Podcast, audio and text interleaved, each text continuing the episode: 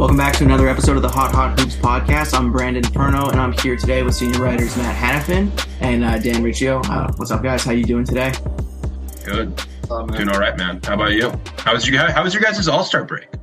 Hey, I mean, you know, a nice. Uh, there's been a little bit of NBA fatigue this year. I'm not gonna lie. Um, you know, they think that after the what 31st or 32nd Heat clutch game, you know, you just take some time to relax, let your heart rate settle a little bit, and enjoy the All Star break a little bit. But uh, yeah, I enjoyed some of the stuff. Um, I think they need to fix the skills competition. I think they need to fix the All Star game, but I very much enjoyed the slam dunk competition this time around.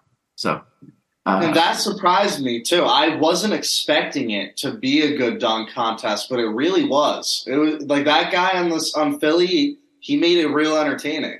Yeah, Mac McClung, social media dunker turned uh, call up for the dunk contest. If this is this is all he does for the next five years, I think it'll be more than enough. Yeah, I'll be I honest. Heard... I didn't watch a second of All Star Weekend. Really?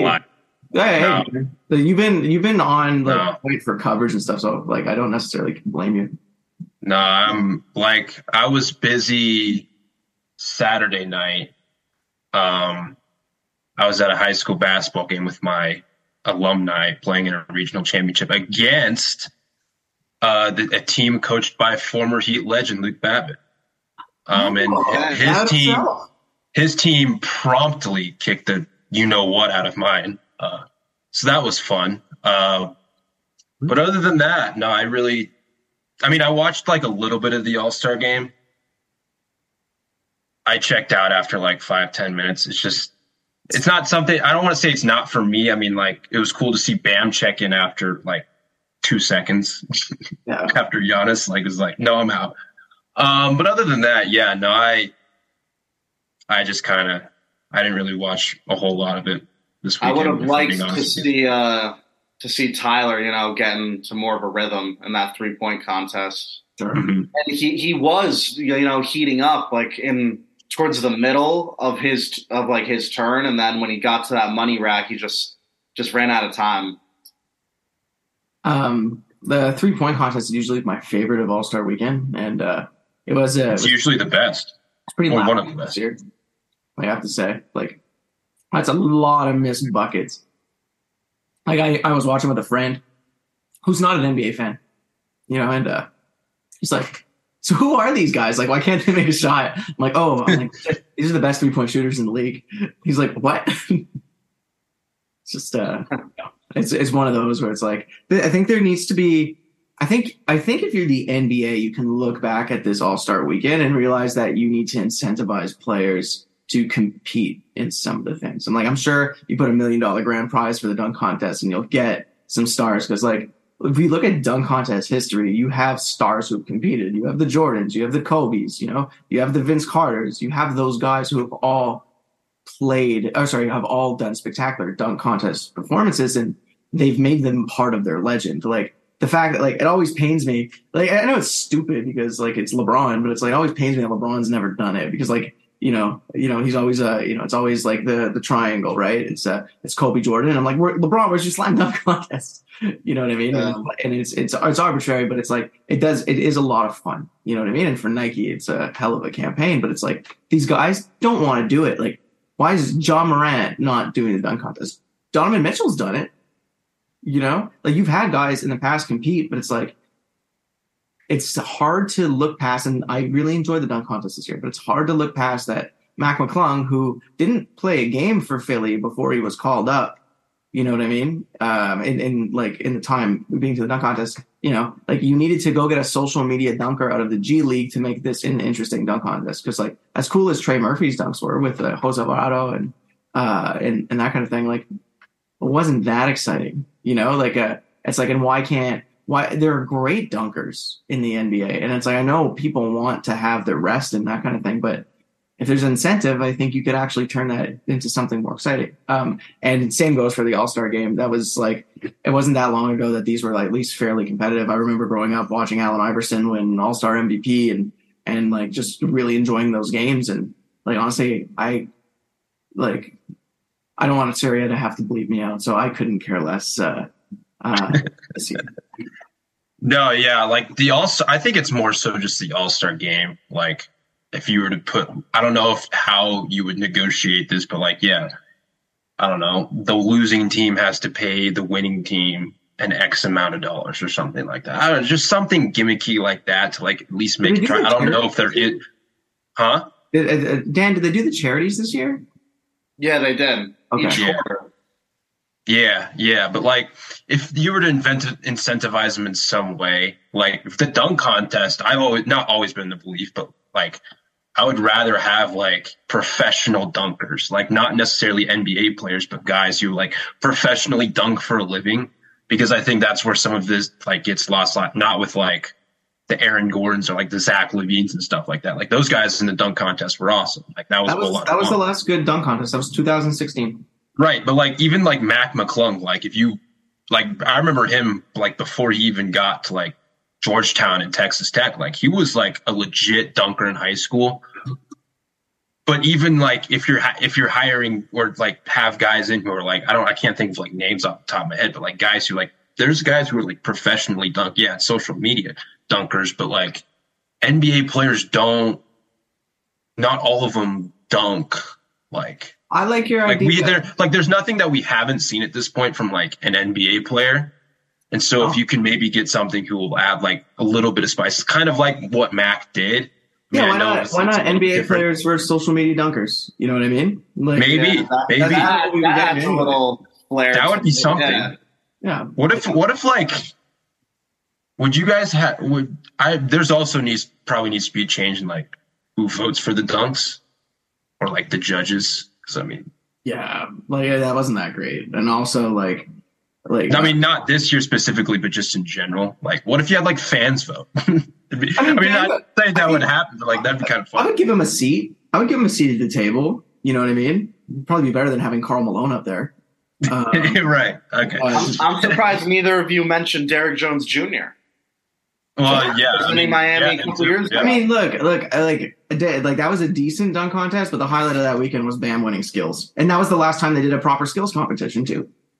The- yeah, the skills one. Like, why are we having three different teams? No. Like, what are we doing? The Yeah. skills competition was perfect, and like it, it was a heat, heat tradition for a few up and coming Heat star to win a skills competition. D Wade won it twice, Yep. and, and then, then Bam won it, and then even Bam never defended his crown because they changed it. Yep. I Didn't, just think didn't that Wade win it when he was a rookie, or not rookie, but in that 06 year? Yeah, like yeah, yeah, yeah. I think he won it, and they won it like back to back. I I just think that they're changing it too much for their own good. It's just unnecessary, and they're kind of just forcing change. Like the Team LeBron and Team Giannis thing, like that. That should never have been a thing. Wrong, and it's bring it back to what it used to be. It wasn't Like, broken. Forget about like just like putting money involved or like teams having to pay each other money. Like, what about East versus West? Winner gets home court advantage in the finals, M- MLB style. Ooh, yeah. Okay. I could That- see that- Yeah, I remember when MLB used to do that. They took that away, I think, two or three years ago. Yeah. That, that, gi- that gives a lot more reason to make it competitive and actually try. Like it was, it was Kobe who said it best. He's like, "Pe- like we're tuning in because we want to see the best pickup game, the best, like the best pickup game in the world. You know what I mean? Um, And it's like, like I, you know, these guys go harder in the Drew, Yeah, they go. Yeah, they do it in the summertime. so it's like, why, why? I mean, it's I get it. it's I it's a maybe a little bit different, but it's still like yeah, like all right, guys don't want to get hurt during the slam dunk contest, but we're seeing guys do it like 360 windmills in the All Star game. what, like, A day later, it's like, wait, what? Like, how does that make sense? You got Jericho Sims just injuring his like uh, his armpits like uh the entire dunk contest, doing the same dunk over and over and over, which is like, come on, buddy. Those are some of the best, those the most creative ideas there. I heard the Heat did a couple things over All Star break. What? I heard. I, I, I listen. I can't confirm. I there's I been there's been some rumors out there. No, I'm just kidding. Let's talk about it because you guys like I wasn't I wasn't pleased that the Heat didn't make moves during the trade deadline. Uh, but I was like I was kind of I was looking at this season as a little bit of a wash. I hate to say it. Um, I know you guys were inherently pissed off, uh, which is totally your right and understandable.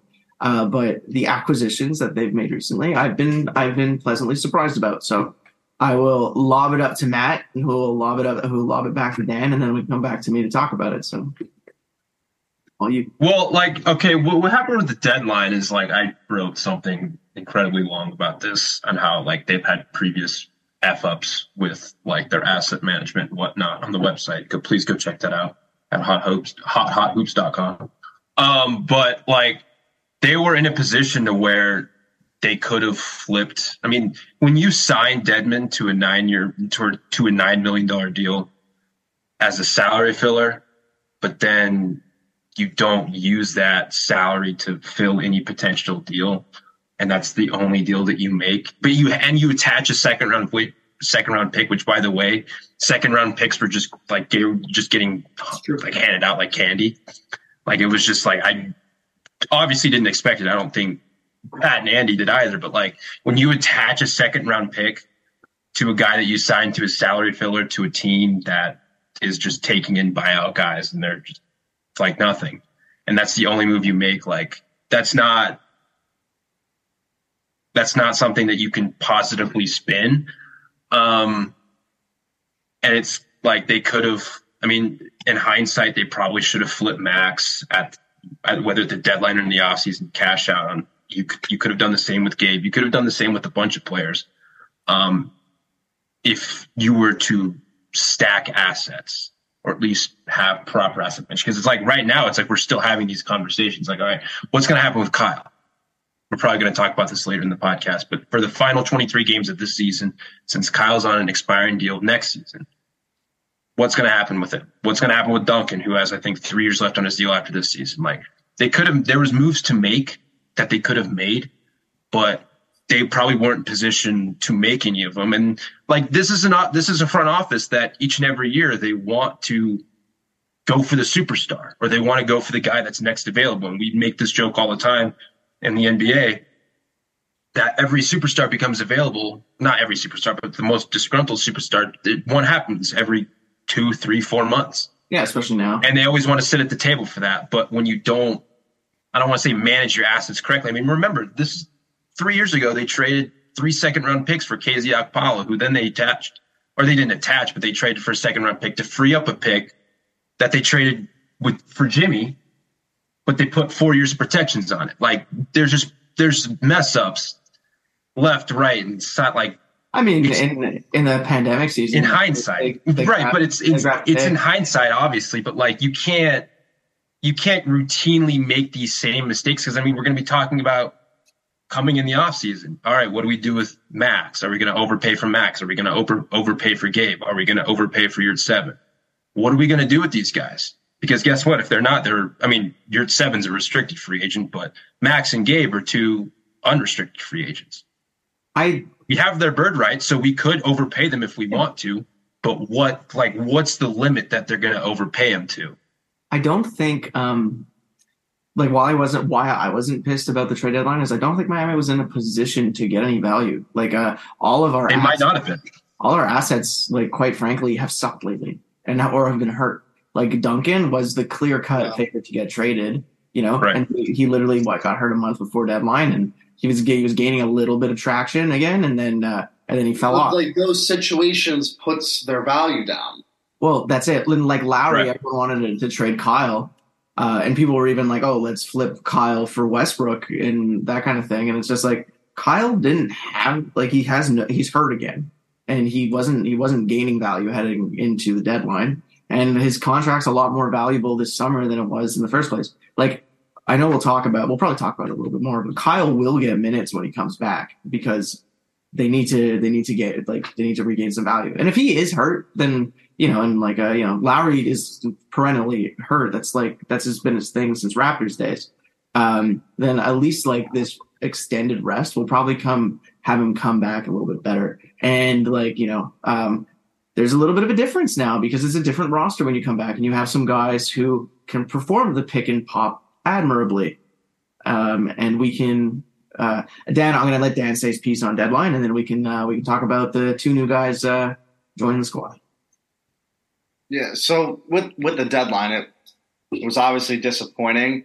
I actually posted on the social media pages that I thought it was actually unacceptable, just because of how up and down this season's been and just struggling to find consistency. Like it didn't take the smartest guy in the world to watch Miami Heat games this season and know that there are holes that needed to be addressed at the deadline. It, it, it didn't it, it didn't take much to realize that. And I just feel like there were so many options out there that you know we even discussed in the last podcast and there were so many options who just like made so much sense that could have came to help this team but in regards to what happened with the buyout i don't think the even though uh, before i even get into kevin love the kevin love addition and cody zeller i don't think it either of those guys could have made anything better than what we could have got at the deadline. Like it, just by seeing what Vanderbilt is doing in LA, I mean that could have that could have been someone who was perfect, someone who's young, who does the who does the dirty work. He he's a power forward. He's he's got length. He, someone like that would have been perfect and probably better than what we ended up getting in the buyout market. I still wanted Plumlee. yeah, Plumlee ended up in Portland, I think. No, no, Clippers. Clippers. All right. Yeah, yeah. I mean, what I can say though, no matter how disappointing it was or how they should have made moves at the deadline, Pat definitely at least made the best of what we could have done and gave just some hope for the rest of the season. Something to at least look forward to. See if maybe a, a, new face or two, especially a veteran like Kevin Love and you know someone like Zeller, at least see what adding a couple new faces, even if they were cheap options from the buyout, just adding new people in that locker room and on the floor. It's it gives something to at least hope for because uh, even though Kevin Love, if, if you look at his stats this year, they're they're not ideal, but with the with Kevin Love and his stats this year, you can't really judge off those stats because he was in and out of the rotation for Cleveland all all season. So those stats that you're going to see if you if you look up on on you know Google or anything, if you look at those stats, they're they're not accurate stats because Kevin Love has been in and out. I think the if after the deadline, when I just heard the name Kevin Love thrown around, and this was before he even officially was bought out, just hearing his name thrown around, I immediately thought that if we're going to do just at least anything, it, it had to be Kevin Love. It had to be. It's just Kevin Love is exactly the kind of power forward that Bam needed. Yeah. Not not even just the team in general, just so, just a perfect pair with Bam, specifically him. You know, someone who can give him more space and someone who can help with the rebounding, someone who can get some outlet passes going. It, it, Kevin Love can affect the game inside and outside on both sides of the floor, on defense and, already, and offense. And they already have a rapport, him and Bam, like uh, from the Olympic days. Uh, that, that's right. Yeah, they they have a relationship. So it's getting Kevin Love. I'm not going to say it saves our season, but a name, just a name like that, it brings a lot of hope and at least helps with more optimistic thoughts of what can happen. Because you know we we've made deep playoff runs with a solid power forward, not not any superstar power forwards but we've made runs with guys like Crowder and PJ Tucker. I mean, do you guys think Kevin Love at this stage in his career can be better than what PJ Tucker and Jay Crowder brought? Yeah, absolutely. Uh, maybe not defensively. No. Um, I think I think offensively. I, I think uh, I wouldn't I wouldn't doubt Kevin Love that much because every time he's played the season and gets decent minutes, he's still very good. Yeah. Um, the, for for Miami, like our problem our problem is not necessarily defense. Our problem is the fact that we can't score at all ever. Right. You know, it's uh, it's like uh, you know we go through scoring droughts all the time. It's been a problem the last couple years. Someone like Kevin Love helps solve that. He plays that stretch four role like like kind of like you could with not necessarily the same level, but he can get that spacing like you did Bosh. You know what I mean? He's still. Yeah. He's, It's a very similar player, a very similar player. Exactly. And you know, if at the very least, and I don't know if you guys agree, but I'm I'm curious to see if you do, it makes the Heat more watchable because this has been a painful season to watch. You know, it's like everything that made these guys great last year, because it's, it's like all in all pretty much the same roster without PJ Tucker. And what made them so enjoyable to watch last year has been absent this year. You know, you get games of it. You like Bam has been spectacular, but like I could literally watch Bam highlights and be pleased. You know what I mean? But instead, Yeah. it's like you know the my biggest pain point for the Heat this season is, especially when we cover games, I don't need to watch the first three quarters.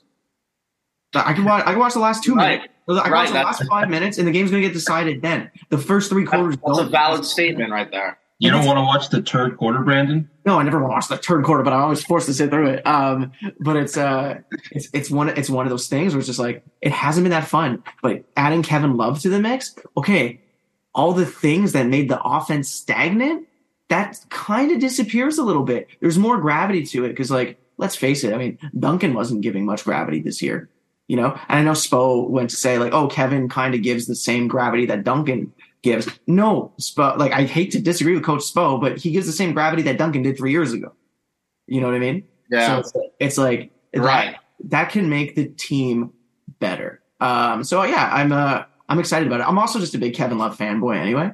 So like uh, I wanted him in an eight uniform forever. so you got so you got your guy then now. Yeah, yeah. Well, it was Dan. You posted like the buyout targets in our Slack, and I was like, Kevin Love's not going anywhere because like I figured he's in Cleveland for the rest of his days. Like he loves it there. They love him. You know, he's won a championship there. He's the only one from the Big Three era left. Like he's just gonna, they're gonna, like they're gonna retire his number anyway. But he's not going anywhere. So to see him leave and to see what he's spoken about the Heat, like the Heat culture and the Heat organization in general, I would not be surprised to see him stick around, uh, you know, for another contract. So we'll have to see. I'm I'm very impressed with what Pat Riley and Andy Elisburg just managed to do so last minute. You know, being inconsistent all season long, always games going down to the last minute. You know, clearly just like teetering like over just over being average as a team throughout most of the season then striking out completely at the deadline not being able to get rid of contracts that we would have wanted to get rid of not being able to bring in people we would have might have wanted to bring in and to somehow at the very last minute get involved in Kevin Love rumors I was pretty impressed that you know he, he Pat Riley he made something out of nothing because so many fans were just so disappointed and upset. And I mean just going on the the Miami Heat Instagram page every single post of the day after the deadline fans were just commenting just pretty nasty stuff honestly. And I was very impressed that even with all the circumstances and not making deadline moves Pat Riley still somehow found a way to add a new dynamic to the team. And for a, a, very cheap price, too. I mean, this doesn't affect our cap space that much, adding someone like Kevin Love from a buyout.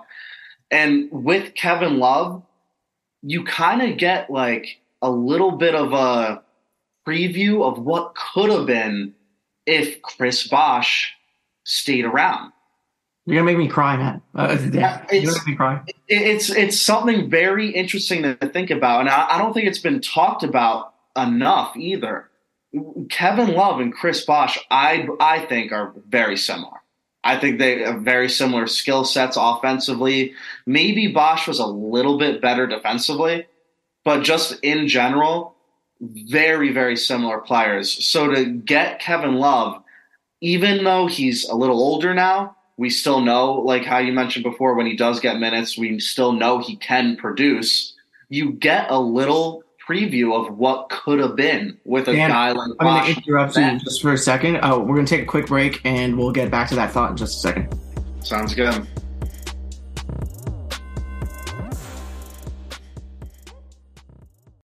All right, and we're back. Uh, Dan, you were just explaining the uh, similarities between uh, Love and uh, one former Heat superstar, Chris Bosh. So I will let you get back to that. Yeah, I mean it's it's really exciting. I, I personally think it's exciting. You know, just to see someone of his caliber, a five-time All-Star, someone with career averages of 17 points, 10 rebounds, 38% from three. It's it, it really does make you think what could have happened if you know a player like Bosh was Bam's front court partner you get a little bit of a preview of that now with similar traits between Love and Chris Bosh. And to go back to just the the buyout additions that we made, I didn't say anything about Cody Zeller yet. I'm I do think that there could have been maybe a, some better options. I mean, I know Nerlens Noel was linked to Miami a couple times throughout the season.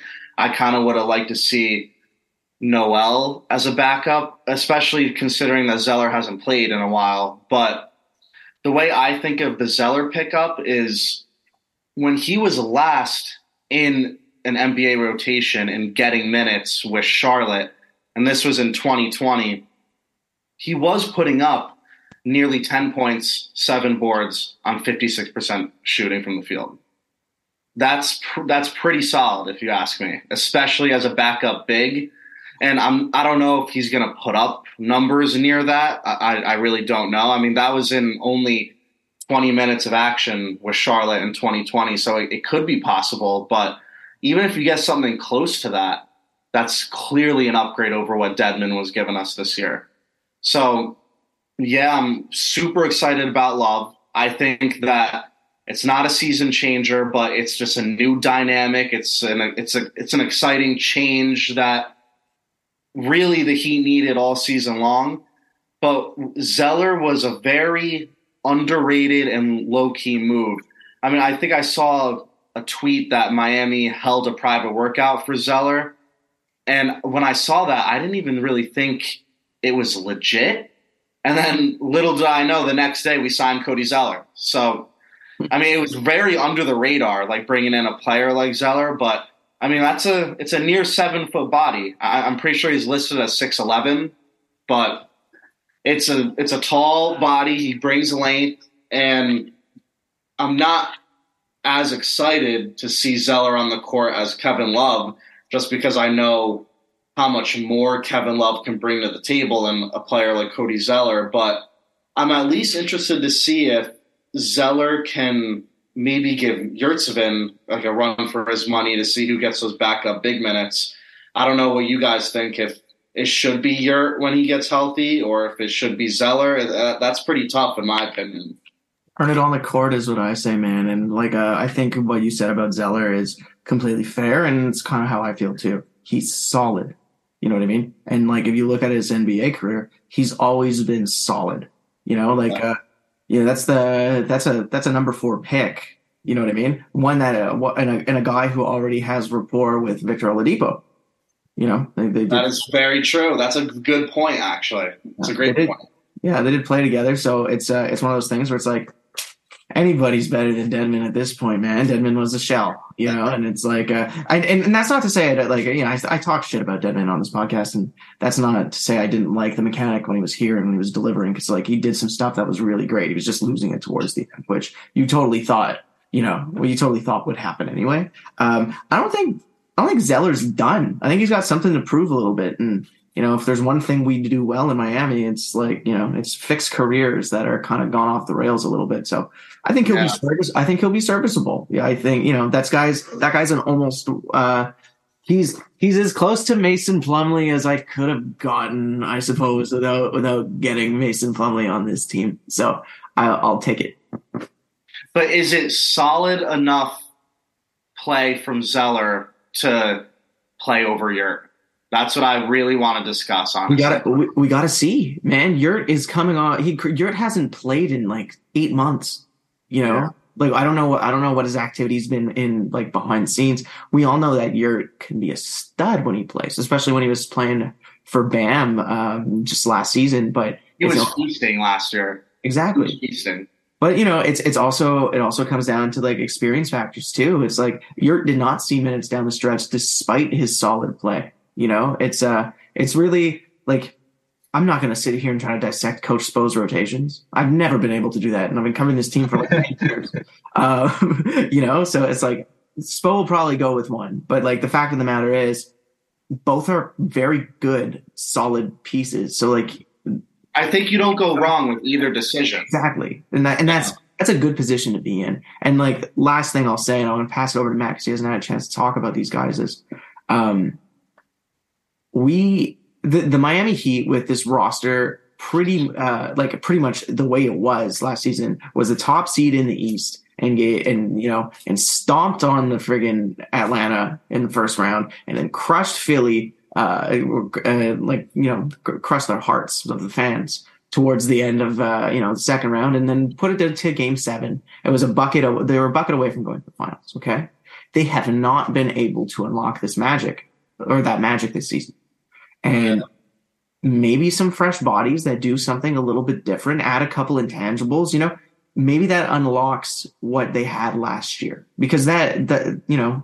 those guys are still there. It's just they haven't been able to tap into what made them special. So, you know, maybe, maybe that's what Pat and Andy and Spo have, you know, that maybe that's why they didn't go hard. You know, it's like, okay, maybe we just need these guys to shift the offense a little bit and add this and add that, you know. Um, but you know, that's me being optimistic and hopefully just not watching another clutch game tomorrow. So we'll see.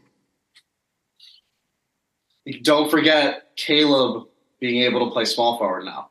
Oh yeah, that'll be freaking nice. That's going to be very, very satisfying to watch because he's a much better wing player than a power forward. Absolutely, I, I know that for a fact. Absolutely, Matt. How about you, buddy? Talk about it. Talk about it. Can we temper our expectations a little bit? No, for is a podcast. no, it's just no. I, I, mean, I don't get me wrong. I'm in five, ten years, we're going to be looking back at this year and just be like, wait, like how we we were how happy about Cody Zeller and Tyler or Kevin Love, but like at the same time, it's like we haven't acquired anyone in a year and a half. It's okay to be happy, you know. Like for like I the genuine NBA fan is also probably like, wait, like they're happy about 34 year old Kevin Love and Cody's like, what? Yes. 30 year old Kevin Love. Kevin Love is the same age as Jimmy Butler. 33. Regardless, we're just like, wait, like we're happy about who? We're, we're, we're like starving, this, man. Like this static about who? But like at the same time, like if you go one deadline without making a move, or two deadlines without making a move, plus an off season when moves are needed to be made. At really any any like this team through what what what are we 59 games into the season? Correct me if I'm wrong. 59, 58, somewhere around there. Say, yeah. Around then, like Seems that. anything helps. really, anything helps. Um, I don't know.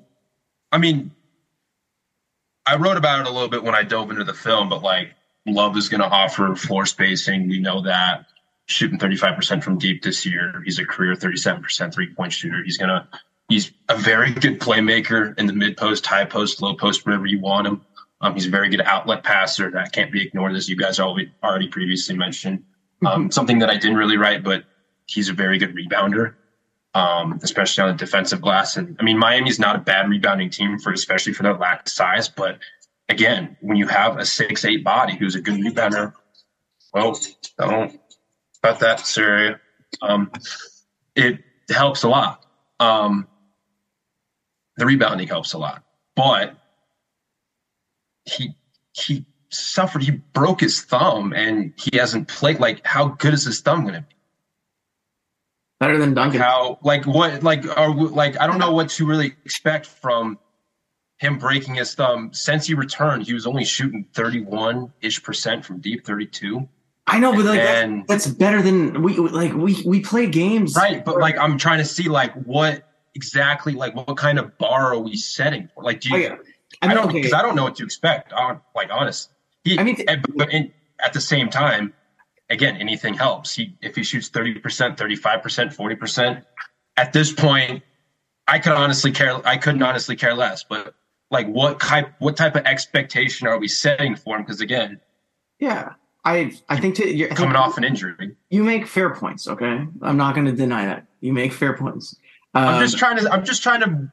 I'm trying to like not set a proper expectation level, but I'm just trying to get in your guys like where are we. Where Well, exactly the, are we ex- setting the the bar? expectations can change depending on if he starts or he comes off the bench. That, in my opinion, because we don't we don't know that for sure yet. I would assume and hope that Kevin Love is a starter on this team. he will be. But I mean, I think it's more fair to put real expectations out there once we really do know for sure if he's gonna wh- which kind of role he's gonna be in on tomorrow. Like and think he's only making three mil a year, and he's a buyout candidate. So, like, what the expectation? Like, regardless of how he plays, we might not have many expectations for him at all, and that's not Look- many expectation, but like he could do really anything and it'd be okay. That's I look at- what I'm trying to say. For expectation, for expectations for Kevin Love, like especially with some minutes, because like over the last three seasons, he hasn't averaged 30 minutes a game. He's averaged around 20, 23 minutes a game. I'd say. I think your expectations are more in line with how he played in 21 and 22, which was 13.6 points per game. Uh, it was 7.2 rebounds. Um, depending on his thumb, he shot 39% from three and he was uh, averaging 43% from the field. I think that's the type of Kevin Love that you could get in this offense. And it's more or less like, it's also, there's also a mentality aspect to it. Like, how Right. motivated were you to go out and perform for a Cleveland team who only wanted you when certain players were out? You know, you lost your, like, he lost his rotation spot, he lost his role. Right. Like, this is the veteran leader on the team that brought your team a championship. You know what I mean? And he's not that old. He's still solid. Like he was averaging, um, what was it? Uh, 17.6 points per game in 1920. You know, that's not that long ago. And that was the last time he got over 31 minutes, you know? So it's like, Yeah. even with a broken thumb, it's like, okay, so maybe, maybe he'll miss some three pointers. Maybe he continues to shoot 35% from three. And like, that's not amazing, but that's pretty damn good for this team. It's more or less like we can like the Heat never grab rebounds. He can grab rebounds. You know, uh, we have a hard time getting in a transition offense. He can. He's going to circumvent that for sure and make it a lot better. And it's it's also also it's another guy on the team who's won a chip and knows what it takes. Right, know? that too. I'm just trying to play. Dev- I'm not trying to play devil's Oh, advocate. course, I guess course. I'm trying to play devil's advocate, but I'm just trying to give it. like a How, different how could you not? It's a podcast. This is what we're supposed to do. um, but Because it's like the Chris Bosh comparison. Like I mean, there. I mean, Dan's right there. they're, they're similar players, but But I it's mean- also it's also something that's like This is to Dan's 33 year old credit- Kevin Dan's credit. Spone knows how to work a player like this into an That's- offense. That's, what I'm that's saying. fair. Yeah, that's, That's exactly what I'm saying. This Like- just feels kind of like I don't want to say. It feels more. Do I want to say Trevor Ariza?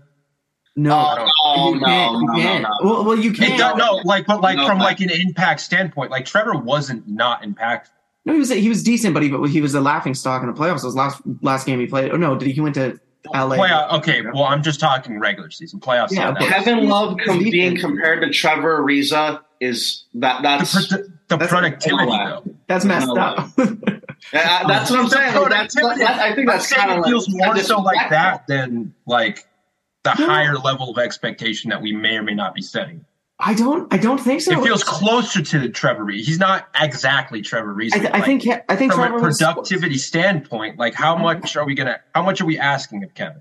I'm. I'm. I'm. I'm saying you give Kevin Love 28 minutes a night, and you will be very content in what he delivers. Yeah. You know. We might be. We might be. I 20, 25 minutes. Trevor wasn't the worst either, but like I'm just trying to like. It, it kind of was the never- worst though. Like Trevor Ariza was really bad. He was really bad. Dude, Let me. I gotta bring that up now because you He got, wasn't terrible. he wasn't good. He wasn't good. Yeah. It was the like honestly, man. Like we traded for the shell of Trevor Ariza. Like at this point, uh, that that part is true. That part I mean, is. something that's something that It's contributes- closer. It's not exactly that though. I'm just but saying. no, but like, like Kevin Love is still the serviceable expectation that, that we're setting for Kevin versus Something that's contributing to my excitement over getting a 33 year old Kevin Love is just how excited he is to be here too. That's a great point. He's uh, if you go He over re- social That's- He's- I mean, yeah, that's fair. He but, like, sounds locked of players in. He sounds really locked in, and he seems genuinely That's fair. happy to be in this organization. Yeah. Okay, to, I got to give credit to Matt here. You're not wrong. He wasn't complete doo doo for the Heat. I'm just saying, from like it's closer minutes, to yeah. like we're we're setting a tremendously high bar. What was here. Ariza's stats? I want to So, know. yeah, 30 minutes a night for the Heat. Oh, uh, hang on. Uh, he was 35 when he got to Miami. Just to make thirty? Or oh wait, thirty five? No, he was age thirty five. Okay. Yeah. Yeah, he's age 35. He played 30 minutes a game for the Heat. He averaged 9.4 points, uh, four point. Uh, where's my here's total rebounds? Uh, total rebounds 4.8 rebounds. Um, he shot 77 percent from the free throw line, which is not that great. Um, he where where's his field goal percentage? He shot 41 percent from the field, which is not great, and he shot 35 percent from three. You know, um, I mean, Uh, he's where's gonna it- Kevin's gonna grab more rebounds than that. Yeah, uh, Not he- he- horrible, a steal, a steal, a steal a game. Not horrible, but like you're saying, but also Kevin Love. Like Tre- Kevin Love was an, was an all star and like a key Yeah, piece yeah. of the championship team. Like Trevor Yeah. Ariza has been a perennial role player his entire career. I think like I think if you look at the ceiling, they're much different. Yeah. That's a The yeah. ceiling is different. I would agree with that, but I'm saying like it, the acquisition, because considering he was on the buyout, it feels it feels it's not exactly that, but it feels close to that to whatever high bar that we're setting with Kevin. Yeah, I guess that's fair. But also, why did Cleveland let him like? he- he- He's gone to a rival at the at the end of the day. You know, there's a there, there- there's a, there's a chance that the Heat Yeah. the Cavs meet up in this thing, and like now you have Kevin Love who knows this like knows this defense really well. You know what I mean? He knows the players and that kind of thing, and he's serviceable. Like he like. I picked up for Kevin Love in fantasy this year, like for a reason, you know, when he was getting rotation minutes, because I'm like, oh, this guy can be still pretty solid. He was dropping 20 points earlier this year. Yeah. Like, I think he had a was it, 28 24 points a game. quarter? Something Yeah. like that. That was years ago.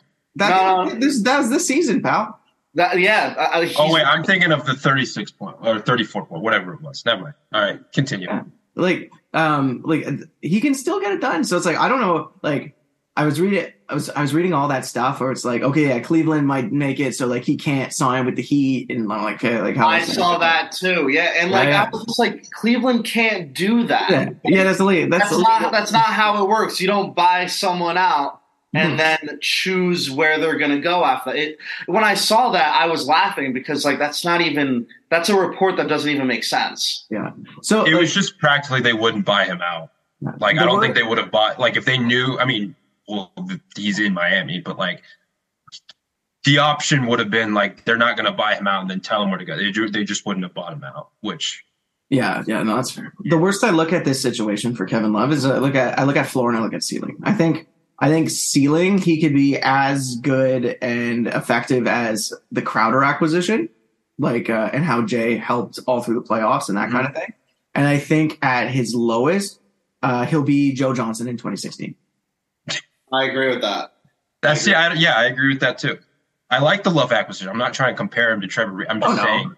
You you have you ha- you have to you have to play devil's advocate or else we can't have a And conversation. Jae Crowder. Because it's like I hear I Kevin. I mean, they kept not uh, Chris Bosh. I mean, but like I'm trying to like set a realistic bar.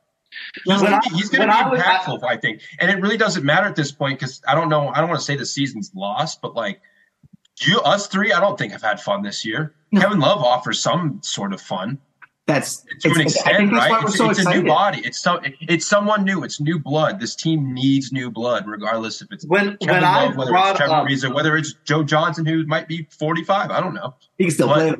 play. Yeah, he played with the Celtics last year. All right, maybe I don't know, but like it's new blood in the organization. That's I think what matters more than whatever dumb thing I have to say. But like I'm just saying, I'm trying to set like a realistic bar. I think he'll be he'll get 20 25 minutes at least per game. yeah, I'm when I wrote in the roundtable that's on the site, I think he's going to start. It might not be right away, just because I hope it I is. don't know how though. much time he needs to acclimate or not. I say he's Like, I say he's in there. Like I uh, hope he might I be. He might be. He might come off the bench for a couple, first couple games. I don't know. we'll see tomorrow. Yeah, I hope he's starting tomorrow. But I do want to very briefly go back to the Bosh and Kevin Love similarity. yeah, yeah, yeah. Jump in. Okay. they're I'm not comparing them in terms of like, you know, statistical standpoint. Mm. Like I know even when Bosh's last season, he was Right. an all-star and I'm pretty sure he was putting up, you know, near 19 20 points a game. I'm not comparing them statistically. I'm comparing them skill-wise. The fit. The fit and the skill, like just the their offensive arsenal. That's kind of what I'm comparing. Yeah. Not Okay. the exact production or stats or anything, but I think the skill set is very, very similar. Yeah, offensively, offensively. Yeah, like- no, I don't, I don't disagree with that part. I don't disagree with that. no, I think I think I think you're right. Um, so when we talk about Zeller, um, and the type of like backup center this team kind of needs, I can't help but think of. Do you guys remember Willie Reed? Yeah. 13 11 run? Yeah.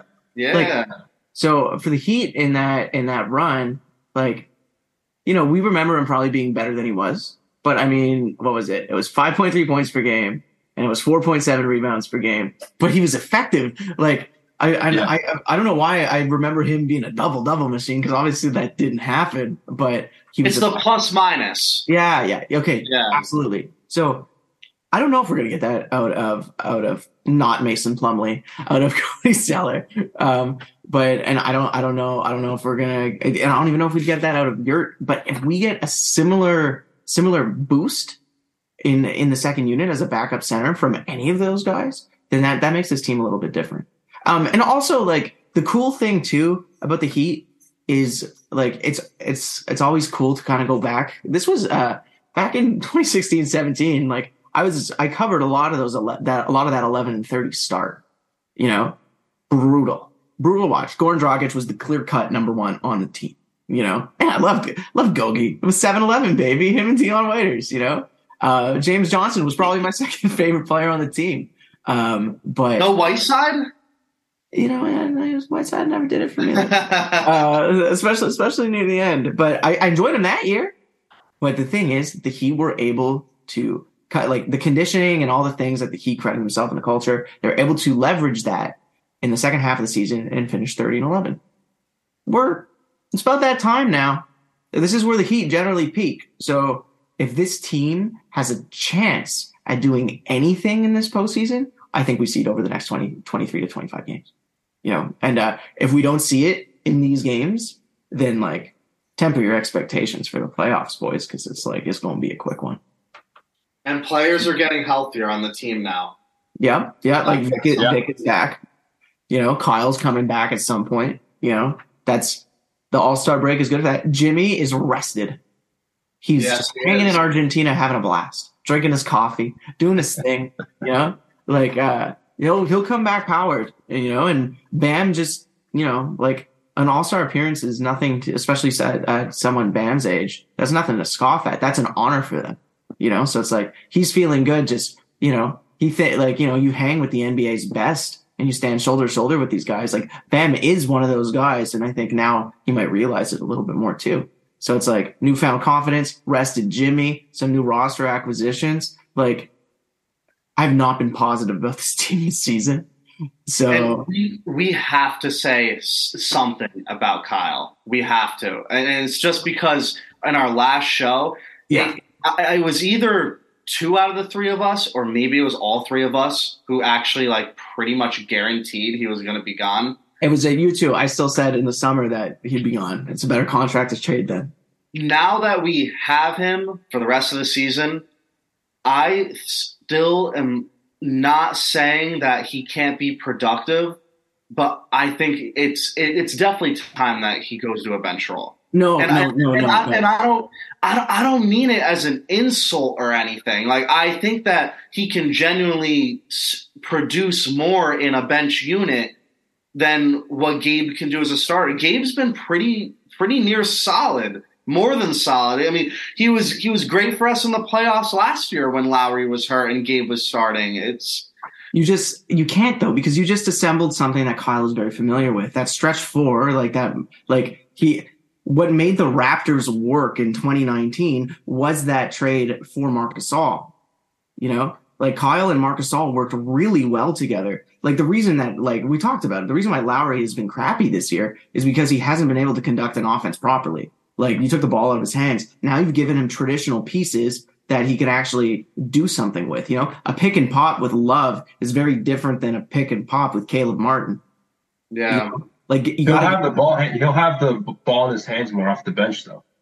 Yeah, that's true, but he's also going to have less pieces to work with. Like the start, like the new, like the new starting lineup in this case works better for Lowry than what the bench would be, unless Love is coming off the bench.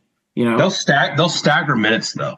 yeah, They'll stagger wanna, minutes. I mean, I, so want it's like that too there'll be many times where he overlaps with like Love or Bam or whatnot. But like, I think I know I'm I'm kind of with Dan on this one. I don't know, man. Like Wayne did it. Gabe, Gabe- yeah, yeah. Gabe has a very ask. different game than Love. And oh, sorry, Gabe has a very different game than Kyle. He's a like uh, you know, he does distribute, but he doesn't distribute at the same level. He's a scorer, which I think is great in the second unit. But I think if you're gonna bring these guys, these stretch fours that can shoot in space and that kind of thing, like Lowry is a more effective point guard to uh, to finagle and play with that. Um, whereas whereas Gabe is gonna go out and he'll. Don't get me wrong. Like I- all credit to Gabe Vincent, he's been spectacular in the games that he's played. You know, I'm a bi- I'm a big Gabe Vincent fan. yeah, like he plays hard on defense and he and he does well. I just think the way the pieces are set up and like the way the offense and the motion will likely be, you got to give Lowry a shot at this now. And uh and if not if not for I- anything about the money that you're laying on the table because like I will I will I will if I, if I'm the Heat organization I am taking a chance on my 28 million dollar point guard uh, over my two million dollar point guard to see if he can run this offense, and that's straight up because you have to you have to justify you got to justify that money. Regardless if Lowry starts or he plays off the bench, I don't think he's going to be in our closing lineup. I think Gabe has locked that that spot up in the final minutes. Um, Lowry hasn't played in a fourth quarter, and I don't even know how how many games. It's it's been a long time since. Actually, the last time Lowry played in a fourth quarter, it could have been when he had that vintage performance. I, it might have been against the Wizards, I believe. Well, it doesn't. No, it was it was after that. Quarter. It kind of confuses me honestly that Lowry doesn't play in fourth quarters because this guy has delivered like clutch buckets again and again and again and again throughout his whole career. You know what I mean? And the Heat, all they do is play clutch games. It almost just seems like a disservice to not have him out there. Like it, it really surprises me. Like like I know he's been playing crappy and that kind of thing, so I hope it's just been an injury thing. But like to not have Lowry, who's been a clutch player, his pretty much his entire career out in the clutch, just seems like seems like a mistake to me. Well, the ball's going to be in Jimmy. Tyler Bam's hands, and Kyle. I mean, Gabe is frankly a better point of attack defender than Kyle is. Yeah, at this point in his That's, that's sure. probably the decider in that moment. So Brandon is making that. That's a very valid point, though. He, he's a he's a proven clutch player, and for a team that plays the most clutch games in the entire league, like you, you know, it just it, I just don't know how much of that trend. I mean, you're Brandon's not wrong, but I just don't know how much of that translates to this year specifically.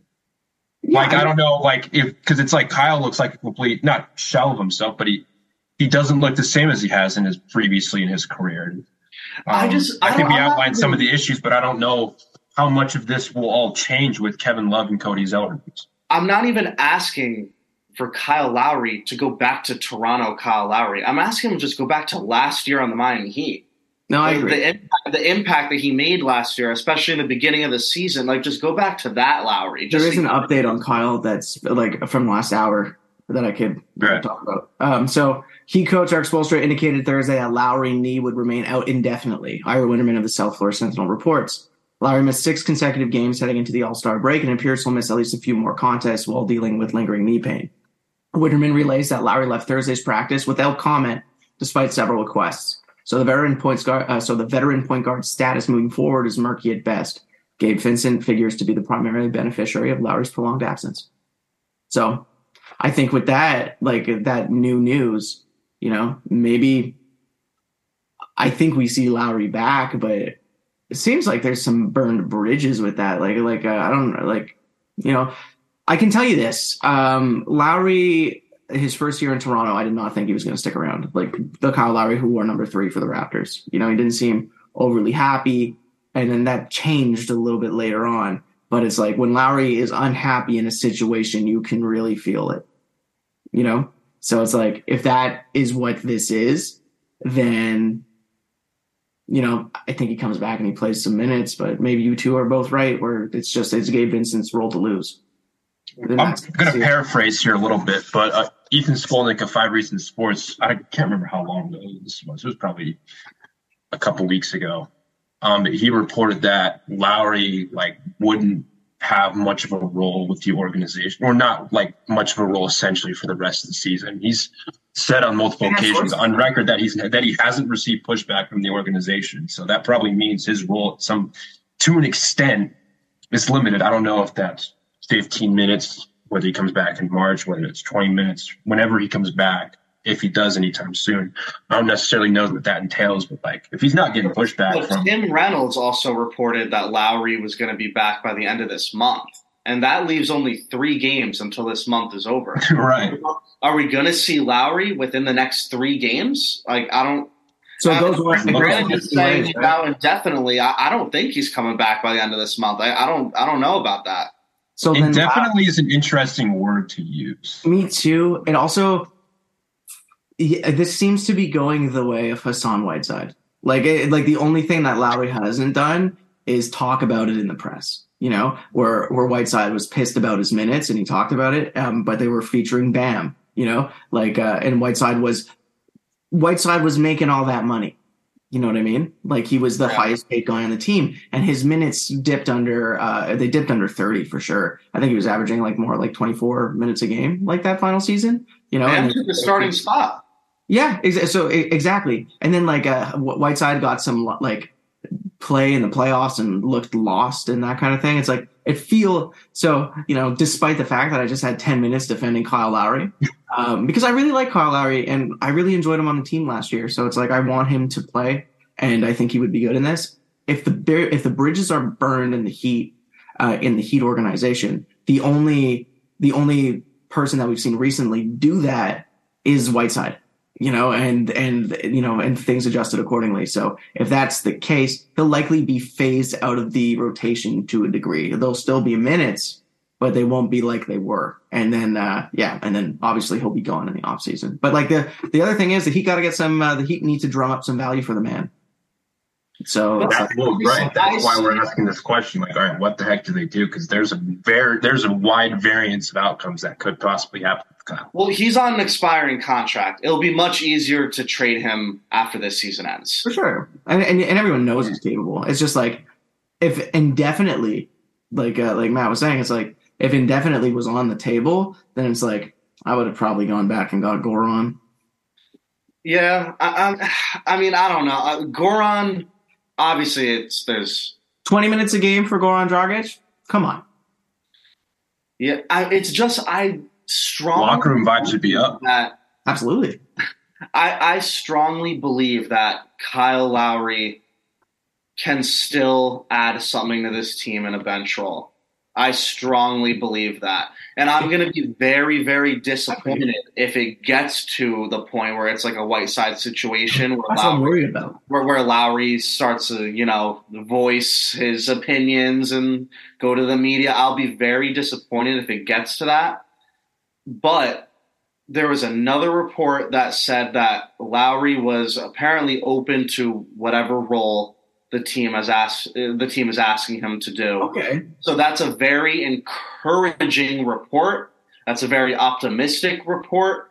And just by him reportedly saying that, it seems as if he wouldn't be unopen to going out to playing off the bench. And quite frankly, at this at his age, at 37 and still his championship experience and you know, there's still He's a for the occasional vintage performance every now and then. I think it it's really a good fit if he plays off the bench. I, I really do. If he's not closing the games anymore anyway, why not put, at least give him bench minutes? I mean, I the ideal situation for uh, for Lowry at this point, um, if he does so, like if he if he doesn't come back and and start and like into the starting role, and he does go back into a bench role, and let's say he's playing well in those short spurts, the ideal situation for him would be, you know, run that, do well in that, have a couple vintage playoff Lowry performances, and then yeah. go into the offseason with a nice some nice value. And look, Lowry's old, man. 37 he could very well go back to Toronto next year and ride out his one last dance with them.